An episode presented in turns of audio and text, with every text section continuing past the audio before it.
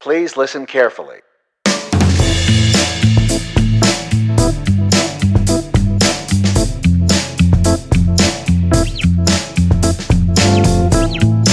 Hi, I'm Paul Frields, And I'm Dave Guzman. and welcome to Practical Bass, where we will talk to you about how to elevate your gigs and gear and take your musicianship and your performances, your mastery of your craft to the next level uh, by covering a topic of practical interest every single week. Uh, what do we have on tap this week, Dave? Paul, today we're going to talk about insurance options for your musical gear. insurance. This is a hot, hot topic. Nothing, nothing gets people into the groove This like is- insurance. This is edge your seat stuff.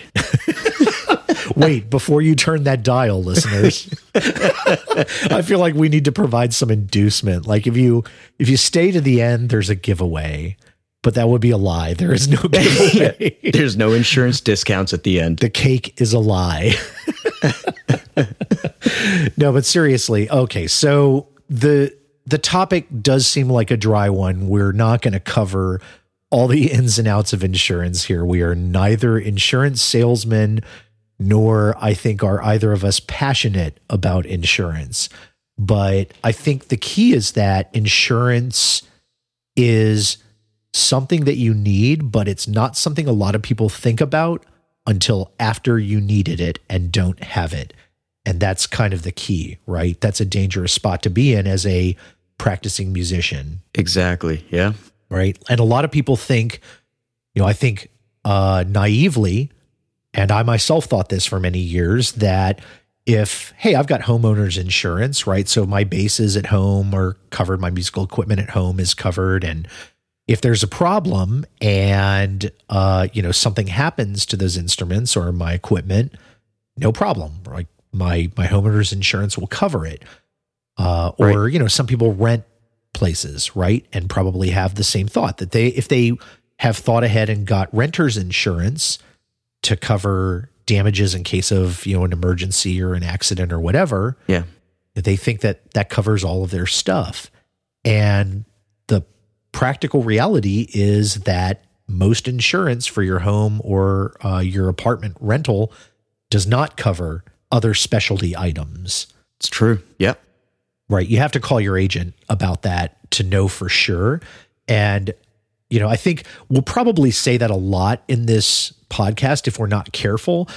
There are so many policy companies, right? There are so many insurers out there and so many different companies that you can get insurance from that we can't possibly know what every single policy does or doesn't cover. Like I said, we're not experts, right? Exactly. Yeah. So if you have a question about this, the absolute best thing you can do is pick up your phone and call your agent and pose the question to them. And sometimes you need to get pretty specific, right? And say, hey, if the following thing were to happen, like let's say my my home burnt down or there was a huge flood and it destroyed my all my recording equipment and my PA equipment would you guys cover that right and they may want to know details about like how much stuff you have what what the cost is and that may be a big determining factor but a lot of these policies just simply don't cover valuables like that they'll cover your you know your furniture your clothing things that are necessities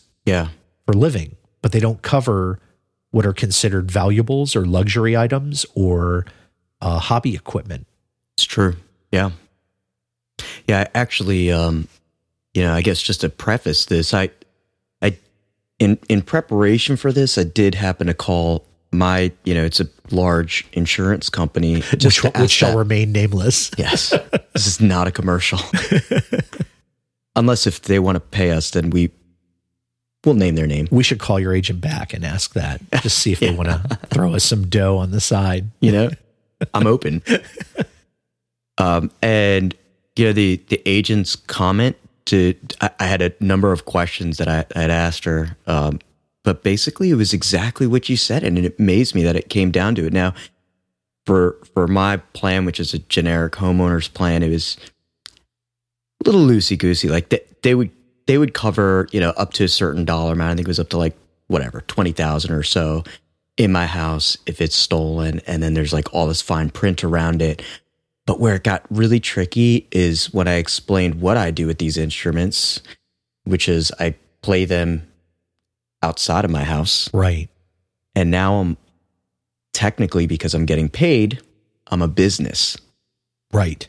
So all of a sudden, my that coverage bottoms from like 20,000 to $250 of coverage with the $500 deductible, which Yeah. technically means now I owe them $250 mm-hmm. Right. and I don't get any money. right. You're out of, right. You're going to be out of pocket. And, I have to pay them. and that's not even like, I mean, that's, that's like maybe one moderately priced instrument worth of coverage. Right. Maybe. right. Right. It's like my cables. Yeah. Yeah. I mean, like the moment you leave your house, it's those things really don't pertain to your policy at, at all as far as the insurer is concerned. And Right. you know, the same thing goes for car insurance, right? A lot of people think, oh, you know, I, I put my instruments, my amps in the car, I go out to a gig, uh, somebody rear ends me, right? And it destroys my amp, which was sitting in my trunk, or, you know, snaps the neck of my favorite bass, right? Yeah. or any one of those horror stories. And the fact is, again, that's not covered on a lot of auto insurance policies. You know, again, you have to call to be sure, but generally not going to be covered. Yep.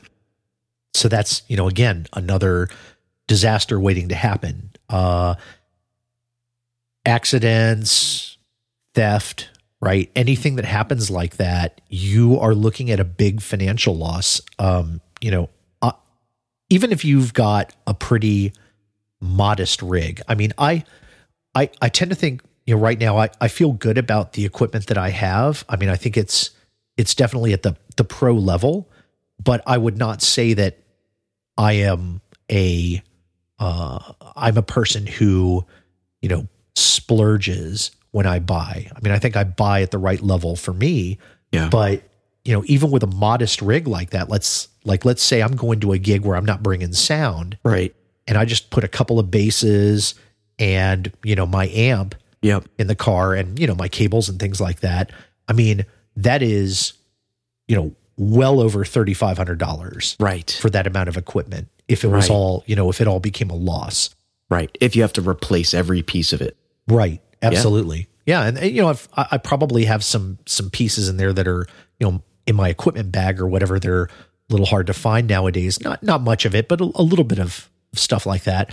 But for the most part, you know, that, that kind of money is not easy to just scrape together on zero notice, right? Not to mention which obviously the gig's ruined. I mean, there's nothing you can do about that, but it's like, Right. how do you recover from that? Like, you know, and then add to that the idea of taking a sound rig for a gig.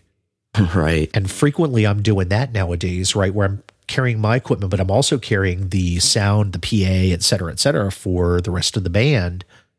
And now you're talking, I mean, I'm probably into like the $15,000, Yeah. you know, total, like sitting in the car. Now it's serious. Right. Which Yeah. is in, in cases where these things do happen, it's because they're all in one location. Right, right. Everything's there and everything's at risk in, Yeah. in one place. Right. And, you know, I, I imagine you're probably Yeah. in the same, Yeah. the I same mean, boat. I, I don't um, right now in, with the the the projects that I'm running. I don't. I'm not supplying much in regards to the overall sound, but just my rig alone is right around there between three to you know four thousand. Yeah. Um, and it's not you know over the top. It's just when you tally everything up, It, it adds up. it does. Yeah, it really does. I mean, you add in cables and, you know, a cable tester and, um, you know, various accessories that you have in your bag. You know, I add in like, in fact, I'm bringing my tablet is coming with me for, Right. you know, charts or whatever, couple basses, Some pedals. an amp, pedals. Yeah.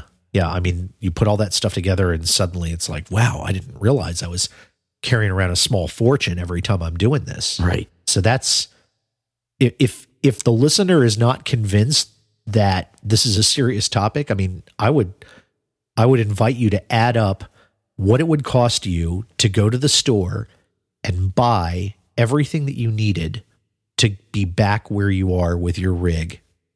Yeah. You know, just go even like seriously, like stop the podcast, take five minutes and do that. Just like look up in a catalog or Yeah. go to Sweetwater or one of these places online. That was not a ad placement, by the way, just came to mind. Um, you know, go add up what it would take to rebuy everything you need. Yeah. And, you know, come back and, and listen again. Cause I, you know, I think it'll be sobering for a lot of people. Yeah. So have you ever had a loss on the road of any kind, Dave? Have, has that ever bitten you? I am very grateful and lucky that it, it hasn't happened to me directly, but um, but I've had like I've had a lot of near experiences, and I've had friends uh, who are bassists or other musicians in general, but even bassists who have had equipment stolen. Um, I've got a friend who is playing a, sh- a show at a at a bar, a venue. Uh, I think it was a set break, and he came back, and the bass was gone, just oh my like God. that. Like what was it a was it like a fairly valuable instrument? Yeah, it was. Um, I don't remember specifically, but I know that it was an older Fender, a jazz. Uh, like like a classic, like Yeah. it was like a real classic and yeah, it was not pretty. something you can just nip off and right. I mean you can buy another bass, but you can't buy like you can't buy another like, you know, 1964 bass. Uh-uh. yeah. Yeah.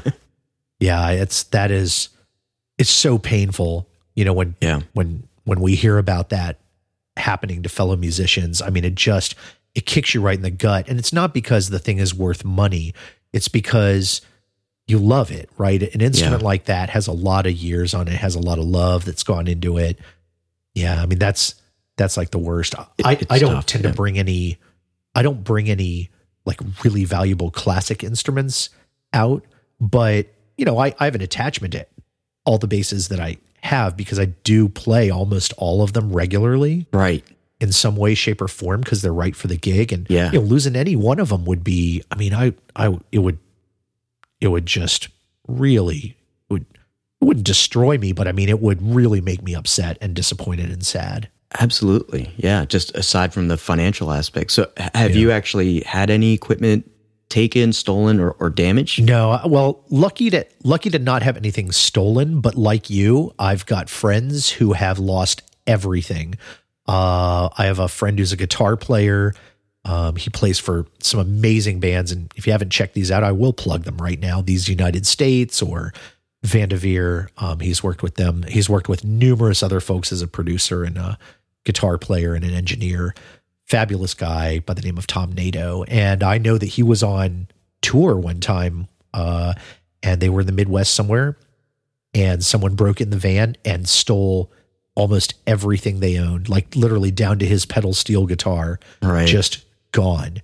And, uh, you know, it just killed me the heartbreak that I would have felt, you know, opening up the van or going out and seeing those open doors and everything gone and just like your heart falling out of the bottom of your stomach would Yeah. just be terrible. Now, I have had losses that are more like accidents or semi accidents. And I guess by semi accidents, I mean audience members who were just, you know, enjoyed themselves way too much at the bar and, Mhm. you know, lost control and or balance and Yep. have inadvertently wrecked things uh, in certain situations. Um, you know, friend of mine, he had a wonderful, beautiful guitar that his wife bought him for his birthday. He took it out to a gig, for very first time he brought it out to a gig, and somebody was nearby and just because they had again, they kind of like they had a little too much, Yeah. weren't responsible, and they kind of knocked a mic stand over on the stage and it took a chip out of the neck of his Mhm. brand new guitar. You know, Yeah. so, you know, personally, I'm real, again, lucky nothing horrible has ever happened, like devastatingly bad in terms of loss, but it's always in the back of my mind that, that it could happen, right? I've got a tour Yeah. coming up in summer where I'm going to be gone for, you know, five, probably five or six days and, you know, seven dates. And during that time, you know, I don't know people and the places that we're going to be around. Right. So, you know, who knows what could happen there? Yeah. It's also uh, it's funny because when just thought of it. I, I was when you're telling me about you know people hitting mic stands. It, it, Yeah. it's like it's very common. I mean, especially if you've got a there's no stage necessarily like a, that has a rise to it, and so when you're playing on the same floors, especially if people are dancing, if you're Yeah. you know it it happens a lot of times, and and you know we'll do this as musicians where we start to inch back or inch away from where the people Right, are, right? right. Just to keep things a little bit tighter, give them some more room because they'll or you know the, old you know knock the microphone into your teeth. That's a Yeah. that's a fun one. Yeah. Um, and, and I mean, people can tell by listening to this, right? That like we're, you know, we definitely are addressing like all sizes of gigs here, right? There are gigs where you're on a big stage or an elevated stage, and these things Sure. aren't a risk. But we know that a lot of you guys out there in the listening audience, like us, have probably also done shows where there's not a big barrier between you and, and the people, right? Like a lot of working gigs are like that. You Yeah. don't you don't have this sort of safe zone right. all the time. and it just things happen you know and I'm, I'm sure we all have like these like kind of funny stories that are really close calls but the the one that i'm thinking of it just came to mind is where you've got uh, we, we were playing a show that was uh, it was a hot show it was at a, an alzheimer's Yeah. center you know it's the gig everybody wants Right. and uh, you know more of one of those corporate gigs and uh, like it's uh you know it was an interesting one but there was one guy who was in a wheelchair elderly gentleman there was something about me that he didn't like and he had kind of a fiery personality and this is no no lie he comes out of nowhere it's a very tame crowd he comes out of nowhere charging with his wheelchair at me Wow. screaming profanities Really? Now, was he like? This isn't like a guy who was just hanging out at a he was at a at a at a like he wasn't part of the fundraising crowd. Like this was a patient at the center, or yeah like yeah the event was for the for the you know for the residents there at Ah, this, at this alzheimer's Yeah, yeah, yeah. center yeah, and so he's just gunning for me yeah. cursing left and right and right at the last minute kicks his legs out and kind of uses it to kick my stand to kick my microphone stand over like it was intentional Yeah, it was a sabotage Yeah. um it missed everything like it just the microphone basically slammed on the floor and Right. you know we called it rock and roll but uh but it you know it's just like one of those odd situations where like Yeah. You I just couldn't have you planned never that. know. Like Yeah. you never know what's going to happen. exactly Right. I mean that's yeah, I mean it's it's a it's a hazard of the of the job that, you know, things are going to happen unexpectedly. So um Yeah.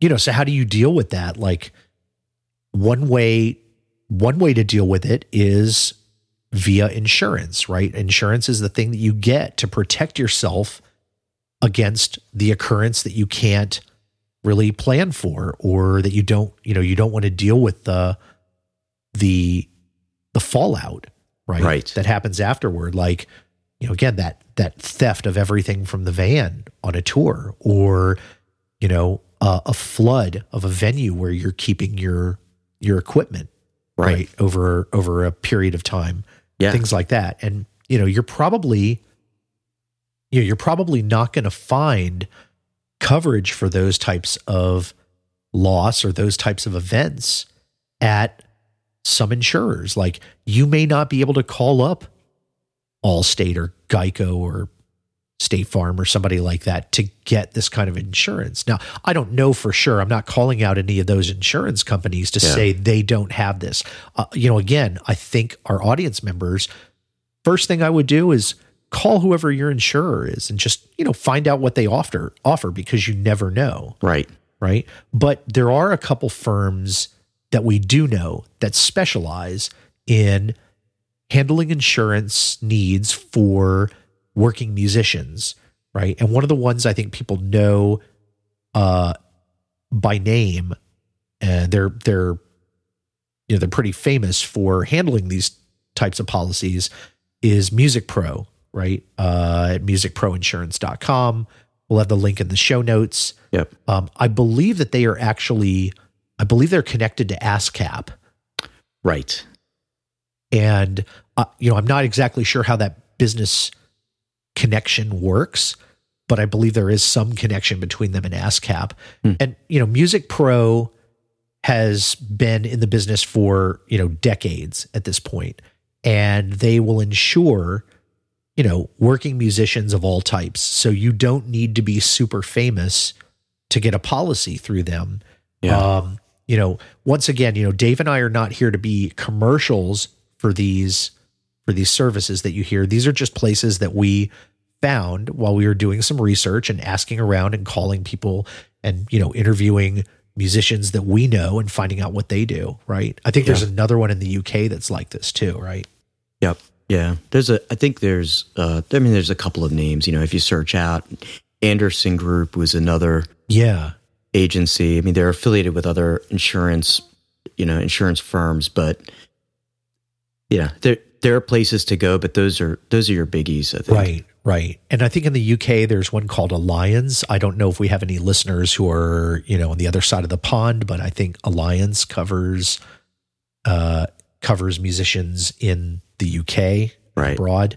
Um you know, and again, these are specialty firms.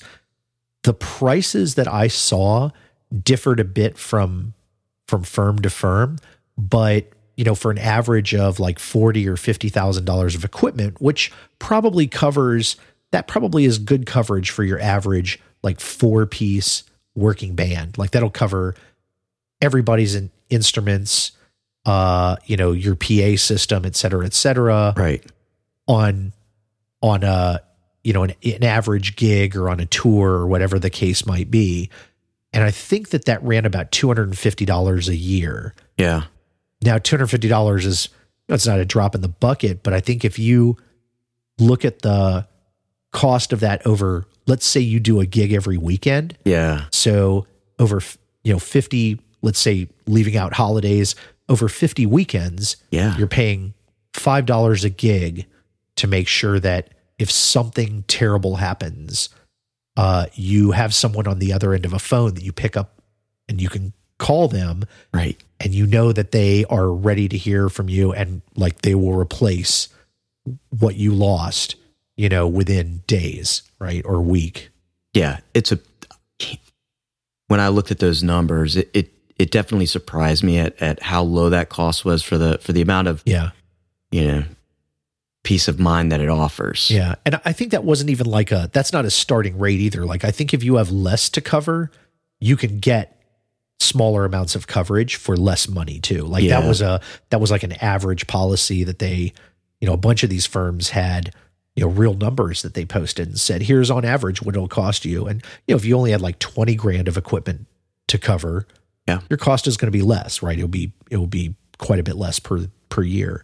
So, Yeah, yeah. There were there were prices that, from what I saw, that were even in some cases under a hundred dollars a year. If it's if it's just you, if you, if it's just you as a bassist or as a musician that you've got you know your rig and you just want to make sure your rig is covered. So it's definitely I you know it's it's Yeah. something that would be worth your time to explore. Yeah, absolutely. And you know, another point about this is that there are also specialty firms that cover instruments, right? Uh, if you have a boutique instrument or a um, I don't know what you would call it, a, a luxury instrument or you know, something that you've really dropped a lot of coin on. Like let's say that you've got a ten thousand dollar uh, acoustic guitar that is Right. that can't be replaced. Right. There are firms that will allow you to insure a very specific instrument. Uh, Once again, you have to be careful about that because they will, the policies will depend on whether you're going to use that instrument just around your house or whether you're taking it out of the house. Right. Your insurance needs may be different. So you do have to be upfront with folks, you know, these agents when you talk to them about what you're doing. Like you don't want to, like you don't want to go into it thinking that you'll get a policy for cheap and then that they'll naturally extend it to cover any situation. You have to be really honest and upfront and clear with them about what you're looking for, like what you do with that instrument. Yeah, you definitely don't want to get into the uh, hiding of the marble kind of situation. you know, be upfront, and and I think another important piece, if, you are going to explore it, is like just sit down for five or ten minutes and just think about like where your equipment goes. Think about what you do with your equipment, where it sits, different situations. And that's what they're there for. Like just hammer questions and different scenarios. Be upfront as to like whether you make money with it or what what you do with the equipment so that you can get a real honest answer so that Right. if if you are going to pay for it, you want to know that that at least you're going to be covered in the case that something happens. Right, absolutely. And those cases might be different too, right? Because there are certain there there are certain coverage you can get for breakage, right? Where if uh, accidentally something gets broken, some of these policies will will cover that. Like if your bass gets knocked over and the neck snaps, like the headstock snaps off of it, Yeah. there are policies that will cover that. Like no questions asked. You you know they'll get you a new neck or a new bass or whatever is required to make you whole Yeah. there are policies that will protect you for cases where theft happens right somebody breaks into that into that locked car i did find an Yeah. interesting point which was some of those policies even the good ones right the good policies from these dedicated firms for working musicians Yeah. you do have to make sure that you're doing your part as well. Like if you leave your car unlocked and somebody goes in and takes everything, some of these policies won't cover you. Wow. But I would also say, you know, that's that that would be definitely a, a case of negligence, right? You're if you're not being careful on your own, nobody can protect you from that. I mean, I think we've all left our equipment in the car overnight at least once, if not Yeah. a number of times. And it's not a good habit. It's not good for the equipment, first of all, but it's Right. also dangerous. But if you are going to do it, eh, just like lock the door. Yeah, make sure Just you hit that one button, door. the, the beep beep or whatever that noise is. no one no insurer can protect us against our own stupidity i think so yeah i always you know make sure the house is locked when i leave make sure the car is locked when you know Yeah. when i'm leaving it outside Right. you know there are other things you could do for for security and safety too i think you know we we may go into that in another another podcast at one point like some ways that you can be more secure and safer Yeah. whether you're at a gig or on tour or you know even you know even maybe in your own house so That's right. it'd be great to go into Yeah.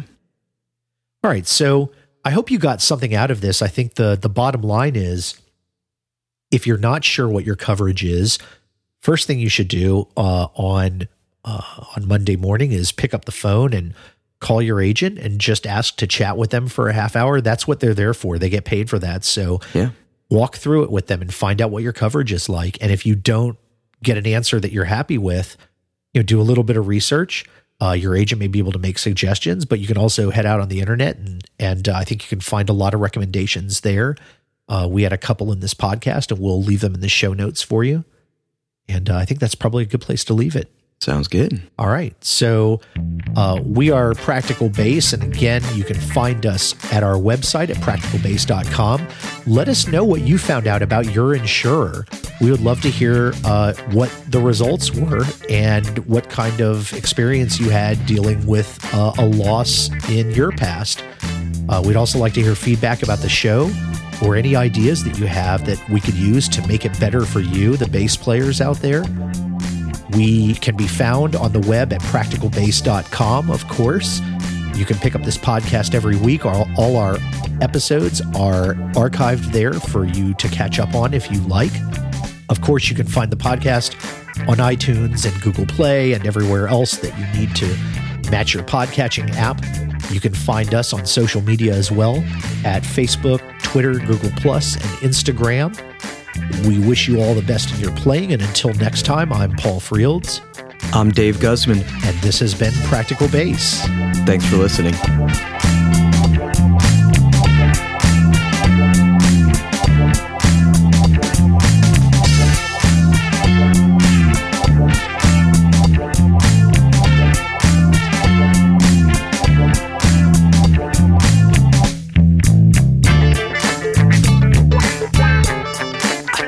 Making people aware that it's available. Yeah. Right? Yeah. We'll just be us. We're just going to be us, two Yeah. guys talking about insurance.